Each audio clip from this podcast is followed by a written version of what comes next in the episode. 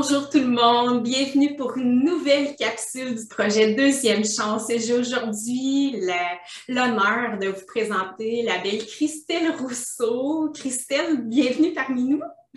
Merci Isabelle de ton invitation, je suis ravie d'être avec vous. Merci infiniment d'avoir accepté. Christelle, j'aimerais que tu débutes en nous disant quel genre de femme es-tu? Qu'est-ce qui constitue ton univers actuellement?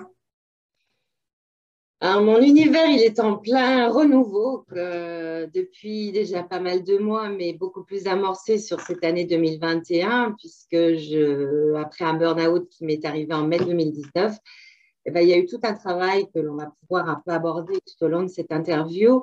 Et aujourd'hui, ben, je, je, me lance vers un nouveau métier que d'être sophrologue. Mmh. Et d'ici quelques semaines, quelques mois, là, je ne saurais dire, et je suis bah, heureuse de, savoir qu'à 50 ans, tout est possible.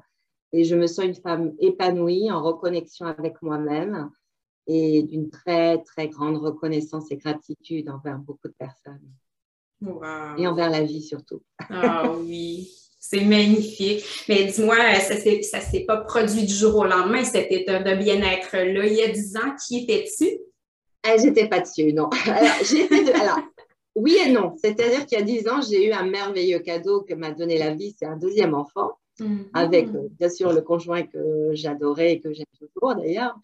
Et donc ce bébé, euh, c'est l'amour de, enfin, c'est le deuxième amour de ma vie. Euh, parce que c'était une chance géniale de vivre ça à 40 ans. Mhm. Donc, j'ai vécu mon rôle de maman de manière extraordinaire. Et dans la même année, eh ben, j'ai vécu euh, malheureusement un, autre événement personnel qui a été un, gros, gros choc émotionnel.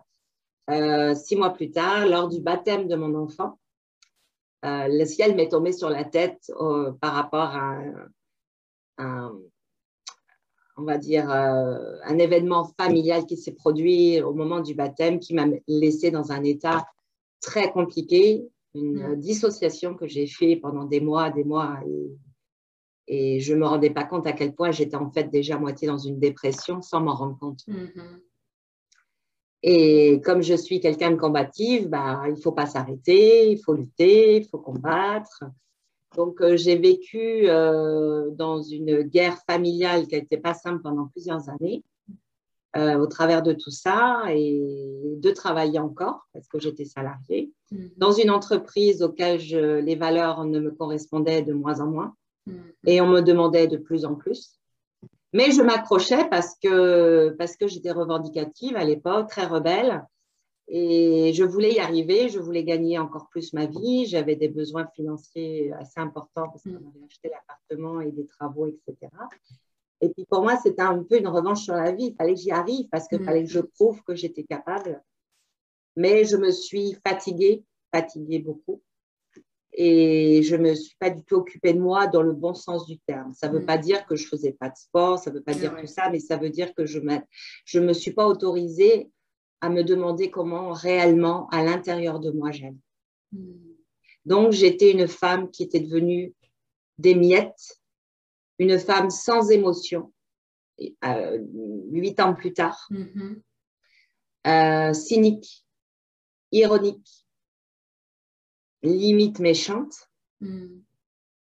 Si on ne prend pas soin de ça, on va droit vers ce quoi j'ai été, le burn-out. Tout à fait.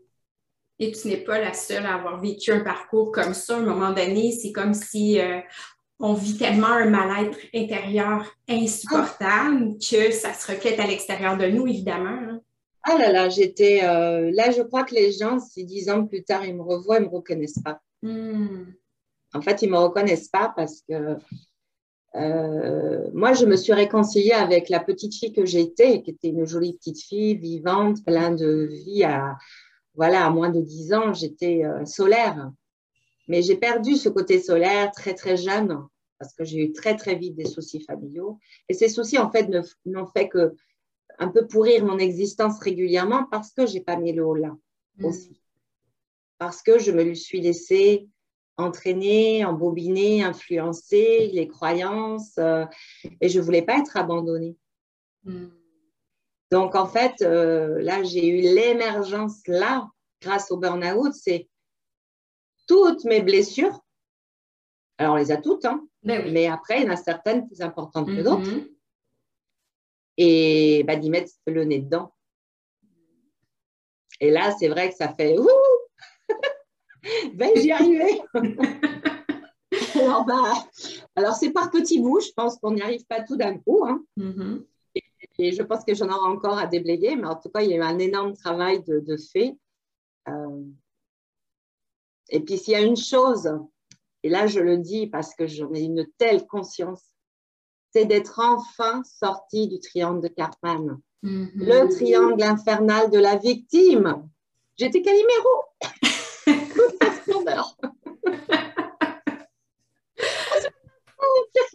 Comment ça se fait? Ah. Et j'ai été bourreau, j'ai été manipulatrice à mes heures perdues, persécutrice, évidemment. Mais ça, je- bien sûr, que, bah, c'est normal que je rende, euh, franchement, avec tout ce qu'on m'a fait. Non, mais je rigole parce qu'il faut rire. Ben oui, tout à fait. Puis quand on est dans ce triangle-là, on s'en rend pas compte, là. Ah, mais C'est très inconscient.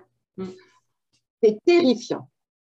C'est même terrifiant. Et je suis très surprise, même aujourd'hui, parce que des thérapeutes, des psychologues, des psychiatres, j'en ai vu. hein, je ne suis pas restée sans rien faire pendant des années, euh, bien avant mes 40 ans d'ailleurs. Mais je ne comprends pas qu'on n'ait pas mis des mots très vite là-dessus. Et moi, je suis dans un pays que je respecte, mais à la fois, on a quand même la tendance dans ce pays, en France, de penser victime coupable. Hmm. Et le problème, c'est que ça laisse toujours le mot victime sur les gens. Ah, nous sommes des victimes, Hmm. pauvre victime que je suis. Mais non, on est responsable de sa vie. Et c'est vrai que la définition des mots, et puis je suis avec un conjoint qui adore le français et un mot est un mot, on n'est pas coupable des parents qu'on a, on n'est pas toujours coupable de ce qui se passe d'abord autour de nous. Par contre, on est responsable de ce que l'on veut faire et de Mm. comment on réagit. Tout à fait. Et ça, ça a été ces deux mots, ça révolutionne une vie, je trouve. Totalement. Et aujourd'hui, quand je commence à refaire ma petite calimérette, hein, ça peut arriver ponctuellement, mais très, très rarement. Mhm. Et là, paf, je, tout de suite, je m'en rends compte. Je dis, ouais, ne saurais pas. Mais dis-moi, à, à travers tout ce cheminement-là, tu as dû faire face à des peurs. Tantôt, tu as parlé de la peur de l'abandon. Mm. Mais quelles étaient tes peurs principales à travers tout ça? Alors, je crois que, alors, on va parler du tout début, parce que les peurs de Mhm. l'argent, c'est venu bien sûr plus tard en Mhm. étant adulte. Je crois que ma peur de l'abandon, elle a été très, très tôt. Mhm. Euh, j'avais besoin que les, re- les, les gens me regardent. J'avais besoin donc que les gens posent ce regard sur moi. Alors, j'ai eu la chance d'être une grande femme, je fais 1m73. Euh, alors, dire c'était une chance pour les hommes peut-être, mais moi, je l'ai très mal vécu. C'est que Mm. j'ai 50 ans, donc à l'époque, dans les années 80, d'avoir un peu de poitrine, c'était euh, pas si bien vu que ça. Ça faisait Mhm. vraiment la fille facile euh, Mhm. Et qu'on pouvait se permettre beaucoup de choses. Alors qu'aujourd'hui, on sait que les jeunes filles, elles ont des poitrines plus opulentes sans qu'on se pose euh, plus de questions. Donc moi, j'ai vécu une adolescence où euh, je ne pouvais pas m'habiller comme je voulais alors que j'étais une jeune fille comme les autres. Mm. Donc euh, j'étais tiraillée entre ce corps de femme qui s'était développé, mais à une vitesse... euh, à 11 ans, j'avais déjà quasiment beaucoup de poitrine. Mhm. T'imagines, je l'ai juste d'être formée. Enfin, c'était assez compliqué euh, physiquement parlant de s'assumer. Donc, euh, bah, j'attirais évidemment le regard, mais à la fois, euh, j'étais fière, tu sais, ça me faisait du bien. Mhm. Et très vite, je pouvais être aussi jartée, quoi. Enfin, jeter un petit peu de. Et là, je ne comprenais pas. Mm. Et j'ai vécu mon premier grand amour, oh là là, de manière comme un drame, dramaturge, comme un, un bouquin euh, euh, d'Alexandre Dumas. Euh, je l'ai aimé très très fort ce garçon pendant des années durant. Il m'a prise, il m'a jetée. Enfin, Mm. donc je, je me suis très vite mise dans une situation de demande et on prenait et on me rejetait, mais je, j'y retournais et j'ai senti que j'allais vers des relations avec les hommes qui n'étaient pas saines. En fait, je prenais les miettes. Tu vois, je commençais déjà, j'étais émiettée après, mais je prenais déjà les miettes. Mm. Et euh, bien sûr, je ne me rendais pas compte de ce qui se passait réellement, euh, pourquoi je faisais ça. Et, et par contre, tous ceux qui m'aimaient, je ne les aimais pas. Mm. tous les garçons, tu vois, qui étaient plutôt bien, qui étaient plutôt gentils, rangés, ah ben, j'en voulais pas, ils m'intéressaient pas mm. ceux-là. Fallait que j'ai les, garçons plutôt cassés, tu sais. Euh. Pas les bad boys, mais pas loin. Hein. Ouais, c'est ça. mais pas loin, hein. franchement. Quand j'y pense, c'était pas si loin que ça. Et puis, bah, après, bah, j'ai fréquenté le, un homme qui était beaucoup plus âgé que moi, qui a été le papa de mon premier enfant, mais qui était. Euh, à qui ça allait très vite, pas du tout, quoi. Hein, mm. ça, et je l'ai quitté très vite aussi. Mm. J'adore ta façon de raconter parce que je trouve que, tu sais, comme le fait qu'une jeune adolescente se développe rapidement, ton rapport à ton corps, c'est ben, presque tabou. Hein? On n'en parle pas souvent, mais pourtant, il y a tellement de euh. femmes qui vivent ces, situations-là de cette façon-là aussi. Ben oui, parce que euh, moi, tu te rends compte, là, on est en 2021, j'ai 50 ans, donc mm. euh, mon premier amour, je suis tombée amoureuse à 11 ans. Mm. Euh, je, bien sûr, il ne se passait rien, il ne savait pas que je l'aimais, hein, c'est un secret. Et euh, je m'en suis rendu compte, mais pas à 11 ans. Je sais que je suis tombée amoureuse de lui, mais ça a été 2-3 mhm. euh, ans plus tard. C'est quand j'ai découvert qu'il embrassait une autre fille. Mm. je me c'est pas possible. Et donc, à 15 ans, il a été mon premier baiser vraiment d'un garçon, tu vois, comme on l'entend, mais c'était le baiser, hein, ça s'arrêtait là. Et c'est là que c'était très compliqué parce qu'il n'était jamais vraiment disponible. Enfin, et après, bah, mon corps, effectivement, euh, c'était la mode des maillots actuels, tu sais, super échancré. Donc, moi, je me mettais en fluo, je me mettais en maillot de bain échancré. Donc, évidemment, tous les regards des garçons se portaient sur moi, mais je, je ne les gérais pas, ces regards. Mm. Et moi, j'avais une maman qui était pudique, il fallait surtout pas se montrer, il fallait pas parler sexuel. Euh, donc, j'ai fait ce que j'ai pu avec ce que j'avais, mm. c'est-à-dire pas grand-chose. Et j'ai toujours retenu qu'elle s'était autorisée d'avoir son premier rapport sexuel à 17 ans et demi. Alors, du coup, j'ai fait pareil. et comme j'avais des règles douloureuses, j'ai pu prendre la pilule assez tôt. Et donc, un, petit peu à moins de 18 ans, j'ai eu mon premier rapport euh, sexuel avec un garçon qui n'était pas celui que j'aimais. Enfin, je crois que je l'aimais, mais je ne l'aimais pas tant que ça. Et ça s'est très, très, très mal passé. Ici au Québec, on dit qu'on se donne de la misère, hein, souvent. Oui, euh, ben, c'est ça, voilà. Mais bon, ah. maintenant, c'est quand même assumé, donc je, rigole parce que. Mais, mais ça m'a ça m'a collé à la peau longtemps quand même. Hmm. Ça se passe mal. Euh, et puis, puis après, bah, ça n'a pas été si simple. Oui, j'ai intéressé plein de garçons, mais moi, ils ne m'intéressaient pas. Hmm. Mais c'est vrai. Ouais, ouais, j'ai j'ai eu plein de petits copains, mais ponctuels, tu vois. Mais j'étais amoureuse de l'amour, en fait. Tu vois, j'étais pas amoureuse d'eux, j'étais amoureuse sur ce sentiment d'être. Je sais pas, c'est compliqué de l'expliquer. Mm. Ben, je comprends très bien. Puis je comprends que euh, parfois, euh, ben, j'ai déjà été comme ça, que les garçons trop gentils, trop doux, oh mon Dieu, c'était oui, c'est ça. Ça attire pas du tout. On dirait qu'il faut comme un challenge. Euh, c'est. Ouais, ouais, ouais. En fait, il fallait un peu, tu sais, fuis-moi, je te suis. C'était un peu mm-hmm. ça, quoi. Mm. Et j'avais besoin un peu de challenge dans le rapport avec l'autre, mais pas le garçon qui me fasse tout ce que je veux, quoi.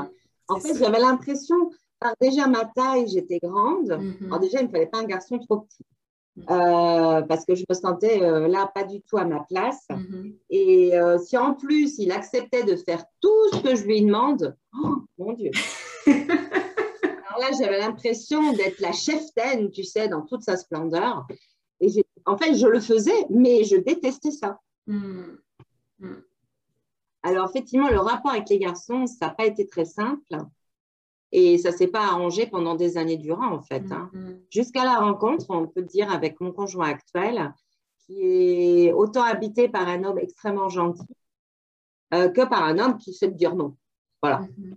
Et ça, je crois que j'ai besoin. En fait, j'ai besoin de, rapports normaux, c'est-à-dire euh, moi aussi qui peut être douce et parfois je peux être ferme. Et je mm-hmm. pense que c'est un équilibre dans le couple comme on peut l'avoir en amitié, mm. euh, d'être parfois porté, parfois c'est moi qui entraîne, parfois euh, je me laisse guider, parfois je mm. guide. Et je pense que c'est ça l'harmonie aussi de la relation avec l'autre. C'est de ne pas être pareil. Mm. moi, il est opposé à plein de choses sur moi, hein, clairement. Hein. Euh, mais, mais pour ça, je l'aime, tu vois, de plus en plus. C'est vraiment intéressant. Si on revient à ton parcours, ton, qu'est-ce que tu dirais que c'était ton pourquoi? Qu'est-ce qui t'animait à travers ton, ton désir de mieux te connaître, euh, ton évolution? Oui, alors euh, j'ai le pourquoi, oui, j'ai. Alors, je reprends mes notes parce qu'effectivement, eh ben, mon pourquoi, par rapport à un mot et puis un sommet auquel j'ai participé, ben, c'est pour vivre pleinement. Mm. Je vais reprendre ce terme-là qui est un peu connu peut-être pour certaines personnes qui vont écouter. C'est vraiment de vivre. Le mot vivre tout court.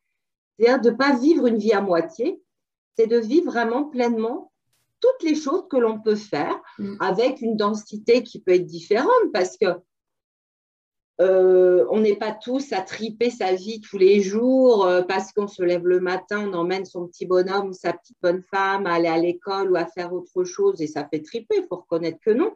Mais par contre, c'est à un moment donné dans la journée, c'est de prendre le temps suffisant pour se reconnecter, pour voir qu'est-ce qui se passe dehors, est-ce qu'il y a un soleil, pas soleil? Est-ce qu'il y a de la nature? Est-ce qu'il se passe quelque chose auquel mon regard peut, y trouver une douceur? Et là, je me dis, waouh, c'est chouette. Et mm. puis, à côté de ça, bah, il peut y avoir des merveilleux moments parce que c'est le week-end, parce qu'on fait quelque chose de sympa en famille ou seul. Là, hier, je vais te donner un exemple le plus mm-hmm. récent, c'est hier, j'ai passé une journée euh, merveilleuse. Euh, puisque j'ai revu sur, à 100 km de là une camarade de ma promotion en sophrologie euh, auquel on devait travailler ensemble. Et on a vraiment, euh, il y a eu un, un, crush toutes les deux en juillet quand ça s'est enfin vu parce qu'on avait fait beaucoup de choses en visio. Et du coup, elle m'a accueilli chez elle et on a bien sûr parlé puis travaillé. On a été manger au restaurant. C'était super sympa de s'accorder un temps. Hmm. Et toute la journée, je n'ai pas vu l'heure. Je suis partie assez tard de chez elle. Il fallait que je rentre et tout à Nantes. Et j'étais sur la route, mais j'avais les larmes aux yeux de me dire Waouh, quelle synchronicité juste avec cette femme que euh, on se connaissait depuis mars, mais c'est vraiment en juillet qu'on s'est dit qu'il y a un truc entre nous. Mm-hmm. Et la confirmation, il y avait un truc énorme entre nous et on va s'entraider pour notre futur métier parce qu'on va se lancer toutes les deux en 2021 ou 2022 et on sait qu'on a beaucoup à partager. Donc, c'est une amitié naissante. Mm-hmm. Et là, j'étais en, gratitude profonde. Mm. C'est des moments savoureux de la vie, ça. Ben voilà, et c'est vraiment de les apprécier, c'est à dire je voulais des nouvelles rencontres, ben là j'en fais à foison, mais des gens de mm. qualité, des gens merveilleux. Et aujourd'hui, ben, moi qui pensais que j'attirais toujours les gens négatifs, mais mon Dieu, sachez que non, il peut y avoir un arrêt. Et là vraiment, je le vis et je le vis. Alors, par contre, effectivement, il faut aussi accepter de lâcher des relations. Mm. vraiment, oui. Voilà. C'est comme un, espèce de processus de sélection naturelle qui se fait sans qu'on fasse. Euh, on ne fait pas grand-chose en fait. Hein. Non, c'est ça, c'est vraiment la vie qui fait qu'on s'éloigne, puis que d'autres s'éloignent. En fait, c'est ce qu'on vibre. Voilà, c'est ça, exactement. Plus on va vibrer, euh, ce que tu vibres actuellement a attiré justement cette nouvelle amie-là. Ah, mais complètement. Puis j'ai senti que c'était presque même pour elle un soulagement, enfin, euh, de m'avoir comme un miroir mm-hmm. sur beaucoup de choses qu'elle n'osait pas toujours parler à ses amis. Et là, elle peut en parler ah, comme moi j'en parle, comme là, je te mm. parle de tout à l'heure, voilà, de, ce qui a pu m'animer aussi, sur quoi je suis mm-hmm. revenue, qui m'animait, mais que je n'ai pas osé à cause du regard des autres. Et bien là, aujourd'hui, on peut oser se parler de certaines mm-hmm. choses, bien sûr, à qui on ne parle pas tout le temps. on ne peut pas parler de tout à tout le monde. Mm. C'est compliqué. Ouais. Maintenant, je n'ai pas peur. Alors, à contrario, je n'ai pas envie de parler de tout à tout le monde, mais par contre, si j'en parle et que quelqu'un a un jugement, alors là, rien à faire. Ben oui, tout à fait. Mm. Là, ça me, ça me coule au-dessus. Mm. Ma prochaine question, je sais que tu as un petit bémol sur le mot que j'ai choisi. ma question, c'est à quoi attribues-tu ton succès, mais succès pas au niveau professionnel, ton succès au niveau personnel? Ben là, mon succès, c'est d'avoir été très déterminée et persévérante dans ce souhait vraiment de me sentir heureuse, mm. de, me sortir de ce qui m'empêchait de l'être et euh, de m'être autorisée à investir du temps sur moi, mm. de l'argent. Mm-hmm. On peut en parler. Ouais. Parce que C'est pas tabou l'argent, au contraire. Euh, on ne peut pas imaginer réussir à sortir de beaucoup, beaucoup, beaucoup de soucis, peu importe à quel niveau, sans forcément investir. Et j'appelle un investissement. Mm-hmm. J'appelle pas ça une dépense. Mm. Parce que moi, tout ce que j'ai fait comme investissement depuis deux ans et demi, enfin deux ans, on va dire deux ans, ça va tellement me servir pour après. Tellement. C'est la qualité de ta vie, hein? Voilà. Entre les gens inspirants, entre les outils, mm. entre euh, des ateliers, des techniques, euh, et puis ce que je vis au quotidien, bah, ça n'a pas de prix. Mm. Voilà. Oui, parce que souvent, les, investissements sont au niveau matériel. C'est quelque chose de visible, de tangible. Dans, ce temps-là, on, euh, c'est une pulsion, on ose investir, mais quand c'est un investissement au niveau personnel, ça ne paraît pas. C'est plus au niveau du paraître, c'est au niveau de l'être. Mais... Ah ben, quand je paye sur une formation en visio, peu importe comment, et que ben, elle est non palpable, hein, euh, clairement, hein, c'est j'ai payé, basta. Par contre, c'est après. C'est tous les jours qu'on voit que l'investissement qu'on a fait sur soi, il est payant. Euh, c'est le rapport aux autres qui est meilleur. c'est le rapport à sa famille. Mm-hmm. Euh, moi, j'ai un renouveau, même si j'ai eu un choc familial et j'ai eu beaucoup de soucis avec mes, mes parents. Mm-hmm. Aujourd'hui, mes parents, j'ai un profond respect, bien sûr, je l'ai toujours eu, mais je, suis à nouveau en amour avec eux. Hmm. J'ai pardonné et c'est surtout que même si eux, euh, enfin mon papa, il est dans un renouveau total aussi, mais dans d'autres encore plein de souffrances parce qu'il est dans sa maladie, donc c'est un peu compliqué. Mais ma maman, euh, je la vois qu'un autre regard. Et si moi, je n'avais pas changé mon regard sur moi, j'aurais toujours une certaine haine et rancœur par mhm. rapport à tout ça. Alors qu'aujourd'hui, c'est un regard bienveillant que je leur porte. Donc déjà, ça met des relations très différentes. Il n'y a plus les conflits qu'on a pu avoir il y a encore un an. Je vais pas mhm. loin dans, le temps. Il y a encore un an, j'en étais pas là. Mais il faut accorder du temps. Le temps est vraiment une donnée euh, qui est indispensable. Mmh, tout à fait, ouais. Quelle est la plus belle chose que la vie t'a enseignée à travers ton parcours? Alors, répète ta question. Quelle est la plus belle chose que la vie t'ait enseignée à travers ton parcours? Qu'est-ce que tu retiens de... Oui. Alors moi, de mon parcours, là, je, la vie m'a enseigné qu'on avait un chemin à suivre. Mmh. On en parle souvent, mais on ne comprend pas. Mmh. Ce chemin, en fait, on l'a depuis longtemps, mais soit on ne veut pas le voir, soit on n'y croit pas, parce que parce qu'on est tellement terrorisé par des croyances qui nous ont empêchés de voir ce qu'on doit voir. Euh, bah, du coup, qu'on est, on, on, est, on occulte en fait. Et pour te raconter une petite histoire, euh, quand j'étais en arrêt maladie, bien sûr, j'avais pris l'abonnement Netflix hein, parce qu'il fallait bien que je m'occupe. Et j'ai eu la chance de tomber sur une série. Alors, tu vas rire parce que je ne suis pas très religieux, mais alors là, suis sur l'histoire de Jésus. J'ai dit, mais qu'est-ce que je suis en train de regarder là Jésus, mon Dieu. Et à un moment donné, il y a un passage dans un, dans un, dans un épisode, euh, je crois que c'est euh, Moïse qui avait perdu la vue. En tout cas, il y en a un qui avait perdu la mm-hmm. vue et à un moment donné, il, il recouvre la vue. Et à ce moment-là, mais on peut ne pas me croire, j'ai eu l'impression que j'avais une sorte de lumière au-dessus de ma tête et moi-même, je disais, enfin, je vois. Hmm. Alors, je pense que c'est une synchronicité de ce téléfilm pour me faire passer un message. Hmm.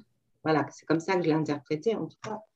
Mais c'est clair qu'à un moment donné, on, est aveugle et à un moment donné, on recouvre la vue hmm. même en étant voyant. Et moi, c'est ça que j'ai eu quelques mois après mon, mon arrêt, c'est vraiment de, réouvrir les yeux différemment. C'était le mm. début. Mm. Voilà. Vraiment inspirant. Avais-tu d'autres choses à ajouter? C'est déjà pas mal. ben oui, vraiment. Sur quelles ressources as-tu pu compter à travers ton aventure? Euh, sur quelle? ressources, euh, ça peut être ah, humaine ou matériel. alors, bon, matériel, j'ai un appartement très agréable, donc c'est vrai que j'ai la chance et la gratitude d'habiter dans un bel environnement, surtout quand la pandémie est arrivée. Euh, mm-hmm. Voilà, euh, j'étais en plein licenciement. Enfin, bon, c'est un peu compliqué, donc c'est vrai que la ressource, on va dire, de là où on vit peut être importante quand même. Vraiment. Et là, mes ressources, ça a été voilà, des rencontres, des vraies personnes, dont cette femme que j'ai fait les ateliers, ça a été euh, l'ancien directeur de mon club de sport qui s'est totalement euh, euh, retrouvé une nouvelle vocation d'être instructeur en méditation de pleine conscience. Et pour rien vous cacher, bon, je le dis, je vais le nommer, le beau François Lemay. je vais plus faire le secret, c'est mon mentor. Voilà. En tout cas, c'est le mien pour moi. Mm-hmm. Il y en a d'autres qui sont formidables, puisque je découvre bien d'autres personnalités actuellement que je vais découvrir un peu plus. Mm-hmm. Euh, mais François, ça a été le déclencheur. Mm. François, euh, maintenant, ça fera bientôt un an que je le connais. Et je me suis lancée dans l'aventure au mois d'octobre ou novembre du Reboot Challenge. Et là, il y a des choses en moi qui résonnaient. Sa vie a résonné en moi. Et effectivement, en tant que personne inspirante, François. Mm. Il représentait ce de mon vécu.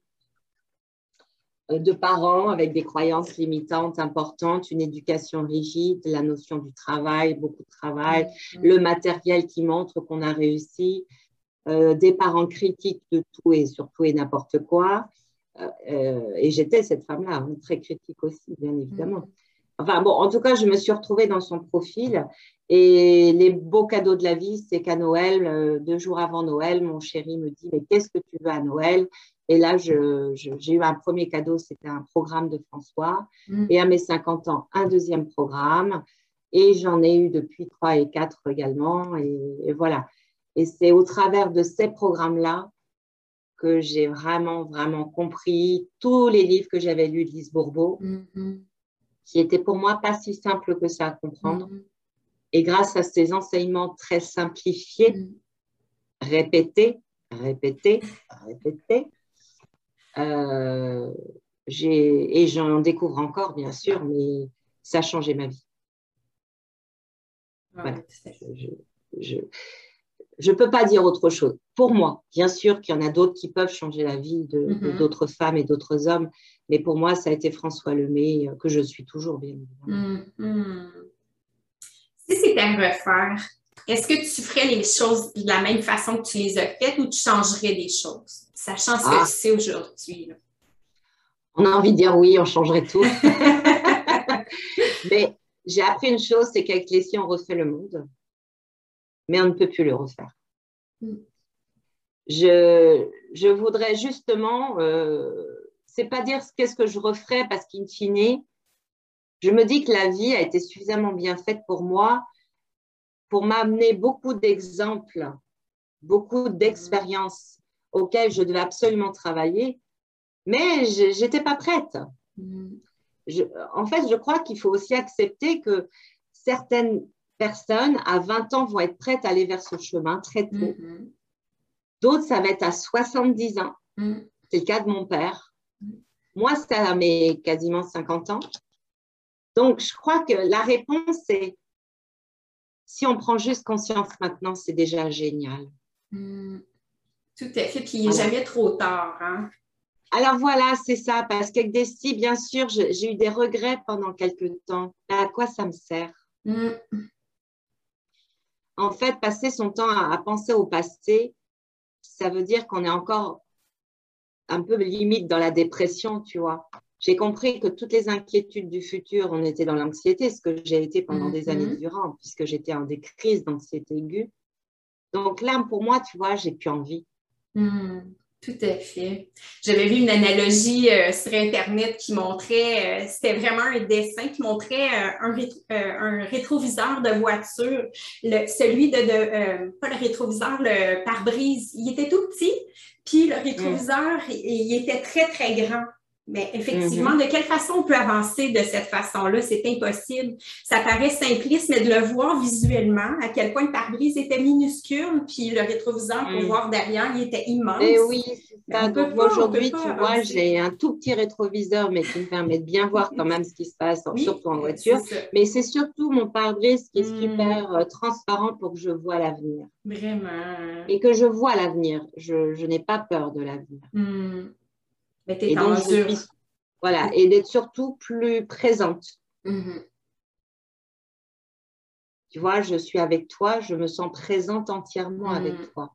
Et je ne suis pas en train de penser à ce que je vais concocter comme repas ce soir. Exactement. Mm. Et ça, c'est l'outil majeur qui a bouleversé ma vie, c'est la méditation. Mm-hmm. Je suis une méditante tous les jours.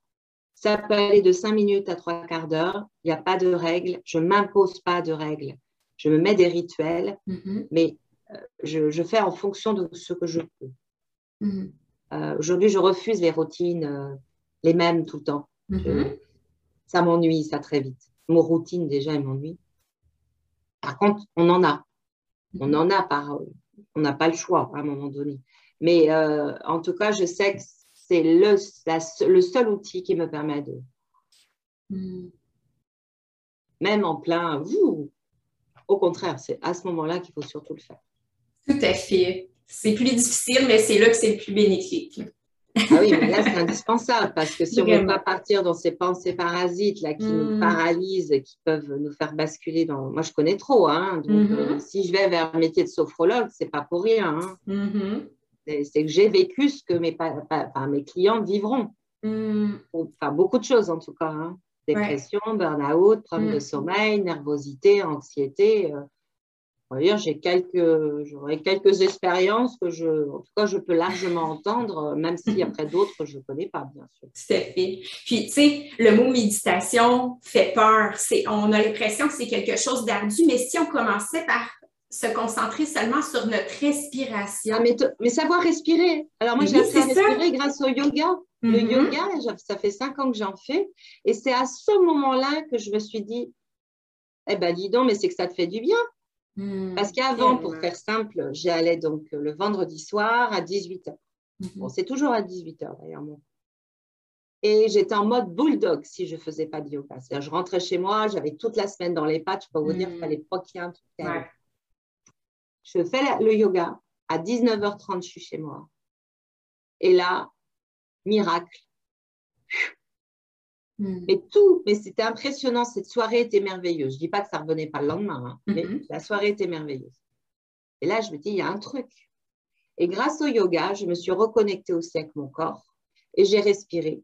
Hmm. Et puis, bah, évidemment que je n'ai pas quitté le yoga, j'en fais toujours et que je, la méditation, mais c'est une seconde nature. Enfin, mhm. Aujourd'hui, je peux m'asseoir sur un banc. Il n'y a pas besoin voilà, d'être sur un coussin avec son jus de tomate vert, comme dirait François, et d'être un yogi. On s'en fiche de là où on le fait. On peut être allongé, je peux être sur le ventre. Enfin, des fois, j'ai des positions pas possibles. Mhm. Je fais comme je peux. Voilà, je répète. Et... Mais ça m'apporte beaucoup. Oui, je comprends. On peut même marcher en pleine conscience. Donc... Ah ben, moi, j'adore le faire, ça. Puis pieds nus, c'est mm-hmm. encore mieux quand on peut se ben permettre pieds nus. Là, je le fais à la mer quand je vais y retourner. On peut se mm. fermer les yeux. Je le fais des fois en position d'étoile de, mer dans l'eau. Je le faire, mais là, j'essaie juste d'apprécier qu'est-ce que je ressens, le contact avec l'eau et tout. Une sorte de scan corporel, mm-hmm. voilà. Et c'est de la méditation. Enfin, ben il y a plein de moyens, voilà. Mm je pense qu'il faut arrêter de lire tout aussi là-dessus. Je pense qu'il faut être juste connecté à soi, ce qui plaît, ce qui fait du bien. Tout à fait. On a une, vision rigide des choses alors qu'il faut se l'approprier. Il y a 8 milliards d'humains sur Terre, mais chacun a sa façon à lui. Oui, voilà, et puis euh, chacun peut avoir moi, que chacun a son avis. Moi, en fait, les avis là-dessus ne m'intéressent pas vraiment, tu vois. Exact. Mm. Je, vis, moi, ce que je, en fait, je me connecte à ce que j'ai envie. Je vais prendre un exemple. On m'avait vraiment conseillé d'acheter Miracle Morning, que j'ai mm-hmm. toujours pas lu et que je lirai pas, je crois, parce qu'en fait, il m'a pas attiré. Mm-hmm. Alors, je sais le, rituel. Euh, peut-être que c'est bien, mais ça m'intéresse pas là de de m'imposer. Euh, j'ai l'impression de repartir dans un planning euh, fortifié mm. où si tu fais pas ça, tu n'es pas le bon yogi, tu n'es pas le bon mm-hmm. méditant, euh, tu n'es pas la bonne lectrice. Non, moi, je lis du développement personnel si je veux. À côté de ça, je vais lire mon livre sur les anges. À côté de ça, j'ai un policier en route. Si je veux faire ma séance de yoga ou pas, de faire du vélo, de la natation. Enfin, tu vois, il n'y a pas de règles de sentir bien avec soi, il faut juste se connecter. Tout à fait. Puis j'en viendrai à dire, c'est la liberté d'être soi, tout simplement. Ben voilà, je m'autorise à être ce que je suis. Vraiment. Hmm. Quelle belle conversation. C'est vraiment riche. oui, mais pour moi, c'est, une première expérience. Donc, je te remercie, Isabelle, ah. parce que j'espère qu'il y en aura d'autres. Mais pour moi, c'est aussi très, très, je suis en gratitude de pouvoir aussi contribuer mm-hmm. à aider par euh, ce que l'on peut vivre, à aider d'autres femmes et d'autres hommes. Et c'est à quoi moi aussi je veux contribuer. Donc, évidemment, je suis touchée. Ah, merci beaucoup, beaucoup. J'aimerais savoir si jamais tu rencontrais la Christelle d'il y a 10 ans. Disons qu'aujourd'hui, je vous mets face à face. Qu'est-ce que tu aimerais lui transmettre comme message? Là, le message que je voudrais lui transmettre, c'est aime-toi, Mm. Accepte-toi et sois moins dur avec toi, moins d'exigence. Aie de la bienveillance parce que mm-hmm. j'en avais pas. Mm. Je, donnais beaucoup d'amour à mon bébé, à mon conjoint, à tout ce que je pouvais, mais je m'accordais aucune bienveillance. J'avais un regard dur, je me, je me flagellais, je me critiquais, j'avais des mots horribles envers ma personne. Je ne m'aimais pas. Mm-hmm. Mm-hmm. Voilà, ça se résume en ça. Mm. Donc là, la Christelle d'il y a 10 ans, aime-toi. Tu es une belle personne. Tu es la femme, euh, la merveille, euh, voilà, la plus belle merveille du monde euh, qu'aujourd'hui, moi, je ressens et que mm. toutes les femmes devraient ressentir. Mais voilà ce que je veux dire. Mm. Et la Christelle d'il y a 10 ans, comment, qu'est-ce qu'elle te dirait en te voyant toi aujourd'hui? je suis fière de toi. Je suis fière de toi. Je, euh, tu es enfin la femme que tu as toujours voulu être sans savoir ce que tu voulais être. Mm-hmm. C'est ça, en fait. C'est très bien de savoir, on sait ce qu'on ne veut pas. Mais moi, j'en étais rendue à un stade où je ne savais plus ce que je voulais. Mm. Et là, c'est formidable. C'est bravo. Tu t'es reconnecté et là, maintenant, tu peux vivre tu es sur le chemin. Vraiment. Voilà ce que je lui dirais. Hmm, c'est beau. Qu'est-ce que c'est ta philosophie au quotidien? Ma philosophie est d'avoir aucune attente. Hmm. Vraiment. C'est tout un défi. Alors là, c'est un défi. c'est un défi pour moi, c'est un vrai, vrai, vrai défi parce que j'ai tellement eu de métiers avec des objectifs, avec des attentes, mm-hmm. que néanmoins, je, j'ose m'organiser par une petite planification parce que j'ai besoin de, quand même d'objectifs à atteindre pour quand même me mettre en action. Mm-hmm. Alors, j'appelle pas ça des objectifs compliqués, j'appelle ça euh, de pouvoir être organisé. Voilà, ça met plus l'accent sur l'organisation que sur l'objectif. Euh, et d'être là, moment présent au maximum. Je ne dis pas que c'est toujours le cas, il hein. ne faut pas non plus euh, être dans le monde de oui-oui, mais c'est ça ma philosophie. Hmm. Et puis d'aimer encore mieux les gens qui m'aiment et qui me et qui m'entourent. Hmm, hmm. Tantôt, tu as dit que François Lemay avait vraiment. Euh, la rencontre avec lui avait vraiment révolutionné ta vie en quelque sorte. Est-ce qu'il y a d'autres outils sur les. des, outils ou des mentors sur lesquels tu es tombé au fil des années? Tu dirais euh, soit des livres, des conférences auxquelles tu as cité, des choses comme ça qui t'ont particulièrement marqué et aidé? Oui. Alors, un autre mentor, bien sûr, dans la même lignée, puisque c'est. Alors, c'est pas grâce à François Lemay que je le connaissais, mais grâce à un ami euh, de ma région qui, qui m'en avait parlé. euh, qui est très inspirant à bien des égards aussi, que je respecte beaucoup par sa gentillesse profonde, et ça, je suis sûre qu'il l'est. C'est Martin Latulipe. Mm Là, Martin, c'est un homme euh, euh, qui ose, mais comme d'autres, mais, mais lui, ça a été flagrant, surtout avec toute son expérience d'Ironman là, ces derniers temps et tous ses mm-hmm. entraînements. Il a osé se montrer pas toujours très beau, il faut dire les, mm-hmm. choses. Et il ose être ce qu'il est. Mm. Et ça, je pense qu'on a besoin. Moi, je réalise qu'au travers de ces gens-là, euh, on, on, ose se montrer tel qu'on est. Là, je reconnais que pour être un peu jolie, j'ai rajouté du rouge à lèvres parce que j'y allais quand ça sympa. Mais je n'ai pas fait une beauté du tout magistrale pour, pour venir te rencontrer. Mais je voulais voilà, me, sentir moi jolie à mm-hmm. l'intérieur. C'est un choix.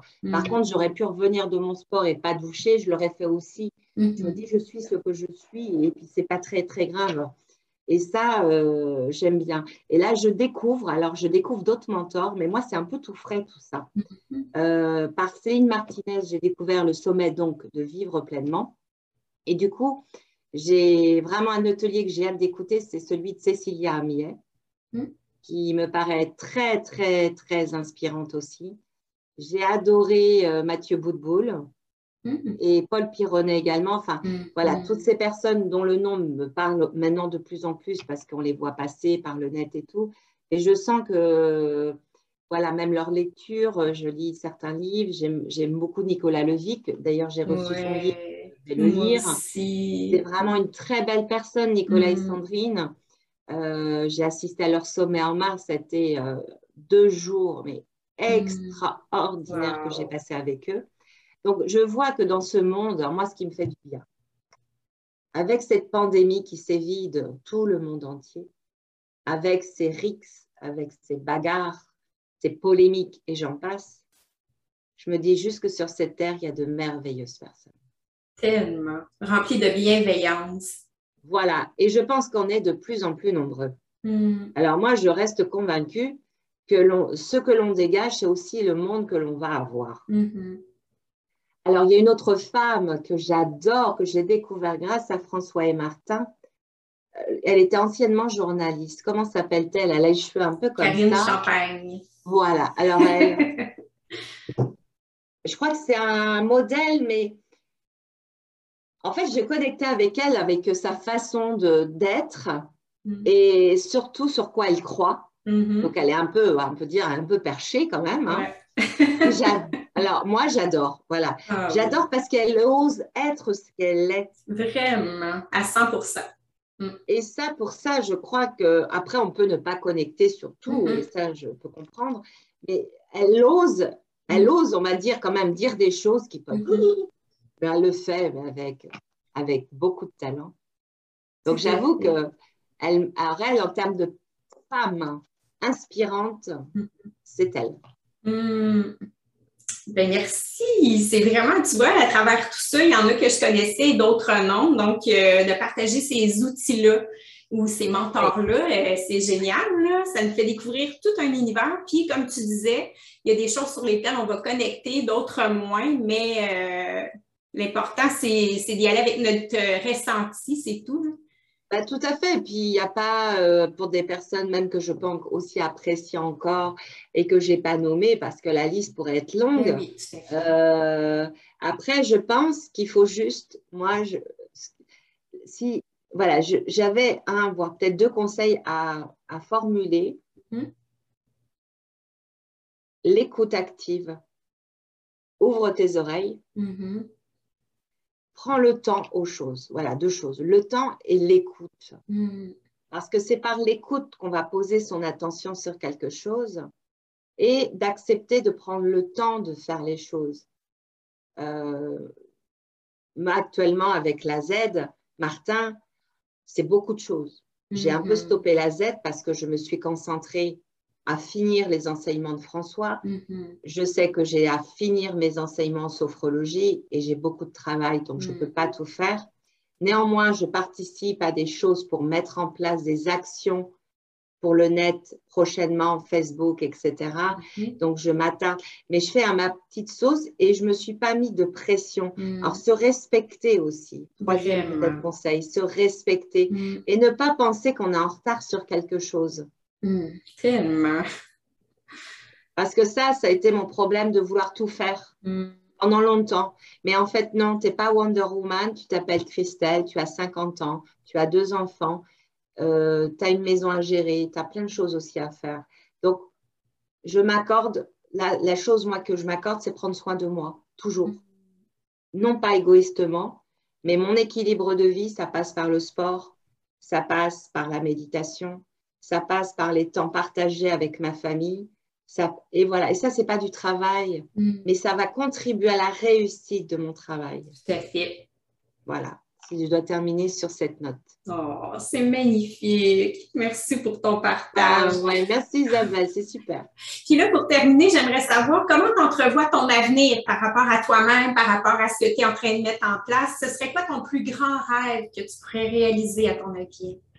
Bah, mon plus grand rêve, je veux partager avec toi et je pense qu'on a un peu le même type de rêve, c'est de réussir, moi, à travailler de n'importe où. Donc, le web est un merveilleux outil et que grâce à cette pandémie, euh, bah, nous avons juste découvert l'intérêt de pouvoir travailler en interaction avec le monde entier. En tout cas, c'est possible. Mm-hmm. Euh, et parce que cette voie va être multipliée si on travaille par le web. Alors, bien sûr, j'aurai le bonheur et le privilège d'avoir des entretiens individuels avec mes clients, de pouvoir faire des groupes avec des entreprises ou des ateliers euh, voilà, dans ma région ou ailleurs euh, avec des gens merveilleux que je rencontrerai mm-hmm. parce que je ne peux pas me passer de contact physique. Mm-hmm. Mais je serai vraiment euh, là où je, ouais, je pourrais dire j'atteins mon rêve, c'est de me dire que des gens avec mon expérience peuvent aussi se connecter à eux-mêmes et se sortir de quelque chose où ils avaient l'impression d'être complètement prisonniers de, leur mmh, propre mmh. existence. Et là, je crois que me dit, ouais, j'aurais réussi à laisser quelque chose. Mais mon rêve, c'est de poursuivre vraiment ma vie et de, de continuer cette évolution, mmh. en fait. C'est... En fait, mon rêve, je peux le, le, vivre un peu tous les jours, quelque part, en fait. En fait, tu le cultives chaque jour. Ah ouais, j'ai envie de reprendre cette phrase qui m'a marquée. C'est c'est pas l'objectif euh, auquel on va triper. C'est moi tout ce que je suis en train de faire qui me fait hmm. triper. Et en fait, je retiens vraiment ça parce que on peut être déçu si on attend que la finalité. Moi, j'ai l'impression que tous les jours, mes petits cailloux que je sème, comme là aujourd'hui, c'est un petit caillou que je suis en train de mhm. semer avec toi. Et eh ben moi, ça me rend heureuse parce que je me suis dit, bah, tu es capable de faire ça, Christelle, un interview, tu peux répondre, tu peux aussi euh, amener quelque chose dans la vie de quelqu'un d'autre. Bah, ça, c'est, ça, c'est du bonheur. Voilà. Vraiment. Des petites pépites de bonheur qu'on sème sur notre route. Exactement. Hmm. Voilà. Oh, merci tellement! Quelle belle entrevue! Vraiment! Oui, c'était chouette, c'était super chouette. Merci pour ton authenticité, ton courage de, de parler de nous comme ça euh, ouvertement. Euh, c'est loin d'être facile, donc euh, ça prend beaucoup de courage, puis de générosité aussi. Alors, merci d'être qui tu es, puis je te souhaite de poursuivre cette euh, magnifique aventure sur le chemin de ton bonheur. Puis je te ben, souhaite aussi, bien sûr hein. de réussir professionnellement. Bien sûr, je oui, ben, disons de se sentir bien là où on doit être surtout. Exact. Voilà. Et c'est ce que je te souhaite aussi. Et puis aux auditeurs, aux auditrices qui vont écouter, euh, bien évidemment, euh, je leur souhaite le meilleur. Mais le mm. pire n'est pas toujours ce que l'on croit. Effectivement. Il faut laisser le temps et voilà. Le... La, vie, la vie nous fait comprendre le pourquoi des choses. Et chaque être humain peut avoir ses, moments de bonheur, quel que soit ce que l'on vit. Même si on est des fois la tête dans le caca et qu'on ne voit pas parce qu'on n'arrive plus à voir. Ben, laissons la tête dans le caca un certain temps, mais à un moment donné, il ne sera plus dans le caca. Effectivement. Quel beau mot de la fin. Merci beaucoup, beaucoup. Puis je te dis à très bientôt, Christelle. À bientôt. Merci beaucoup.